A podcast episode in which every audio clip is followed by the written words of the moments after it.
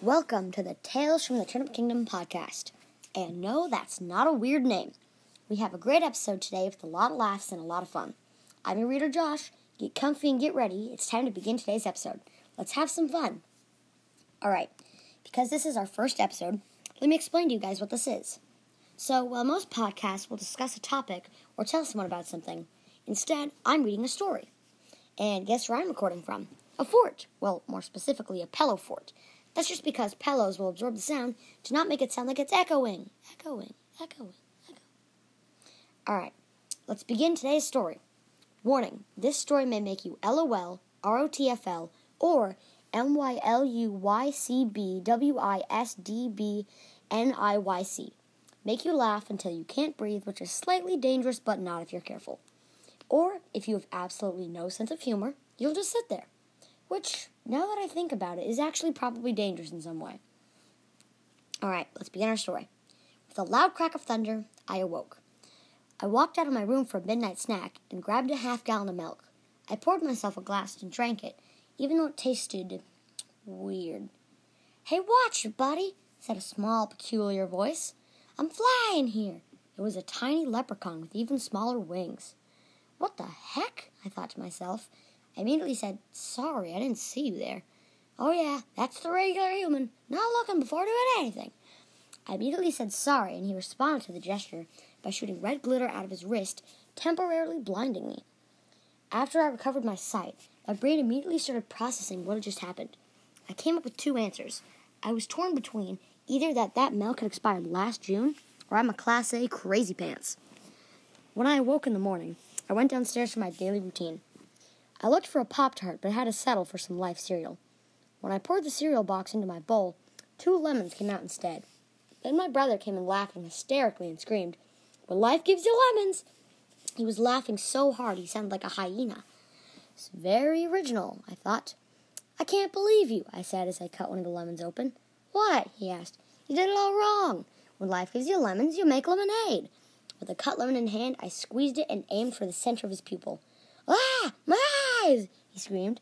Out you go. I gently pushed him out the door as he rubbed his eyes. He told me to let him back in, but I honestly did not care. I grabbed my backpack and said goodbye to my mom. Let me back in this instant! My brother yelled. What was that? said my mom. Just the wind, I answered. I quickly headed out the door, not wanting to miss the bus, but as soon as I set one foot outside, I fell straight into a never ending pit. Then I said calmly, Ah! When it looked like all was lost, Miss Frizzle appeared with the magic school bus, blasting the theme song, Right on the magic school bus. I jumped inside with the crew, Arnold, Ralphie, and everyone else, then blasted off to school. When I arrived, we were told we had a three hour early release.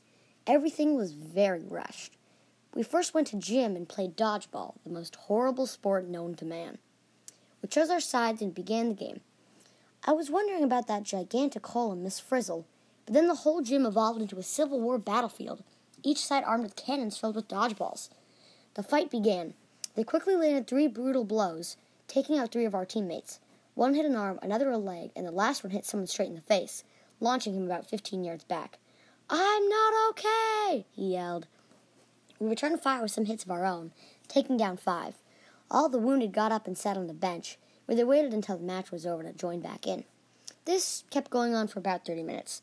I was one of the last 10 in the game, so I started to make it fun. Ha ha, you can't catch me, I taunted as I danced mockingly, until I took a ball to the stomach, launching me even farther than that other kid. Sup, how's your day going? I said while flying past him in the air. Not good, he responded. When the game was finally over, we all got water and headed to the most dreaded occurrence in school math. When we got to the math classroom, we had to write some word problems and solve them. I was hungry, so I chose to write a word problem about cheese balls. 27 friends had a party. The first person brought 27 cheese balls. The second person brought 13 more times than that. This happened 12 times more. The last person to come was Joe. How many cheese balls did Joe bring? Okay, let's see here. Okay, the four, the two. Let's see, grab that. Oh, got it. Let's see. Joe brought 4 quintillion, 52 quadrillion, 555 trillion, 153 billion, 18 million, 976,000 cheese balls. I looked around and saw a vast desert, then I heard a rumble, followed by 4 quintillion, 52 quadrillion, 555 trillion, 153 billion, 18 million, 976,000 cheese balls rushing towards me like an avalanche. I tried to run for my life, but the cheese balls consumed me faster than I could escape. When it looked like all was lost, my teacher yelled, Time's up! Pass your papers in! My heart was still beating so fast and loud, I swear it was broadcasted around the room and everyone was staring at me. But it was probably because I was breathing very loud. My teacher asked if I was okay. That depends, I said. All right, that's all for our first episode. And that's all we got for today. Join us next time when we get to meet some new friends and go to war against a turnip beast. Thanks for listening today. I'm Josh, and I have just one thing to say to you. Bye! All right, so we are going to have a new episode every other Friday. So we're going to have one. Well, there's this one, of course, October 1st. Then we're going to have another one on the 15th and one on the 30th, I think. So, I hope. Okay, nope, never mind, cancel that. It's on the 29th. I hope you enjoyed today's episode, and it's time for the credits. Today's episode and every episode would not be possible without these people. I'd like to thank them for their support and determination to help me. These people are my friend Bethany for being my character designer, creator, and making sure our cast is themselves, my dad for editing my story and taking time to help and support me, my sister for creating the amazing art you see on every episode and sticker. Speaking of, if you want a sticker, you can go get one on talesfromtheturnipkingdom.com. My helpful teacher, Mrs. Meshover, for helping turn my story into a podcast and encouraging me, and Cameron, who was always willing to check out the latest installment in my adventure to make a podcast and giving me suggestions. Oh, and I have one more person to thank, and it's you for listening to today's episode. All right, goodbye for real now. I'll just let you click the button and leave. There's nothing after this. All right.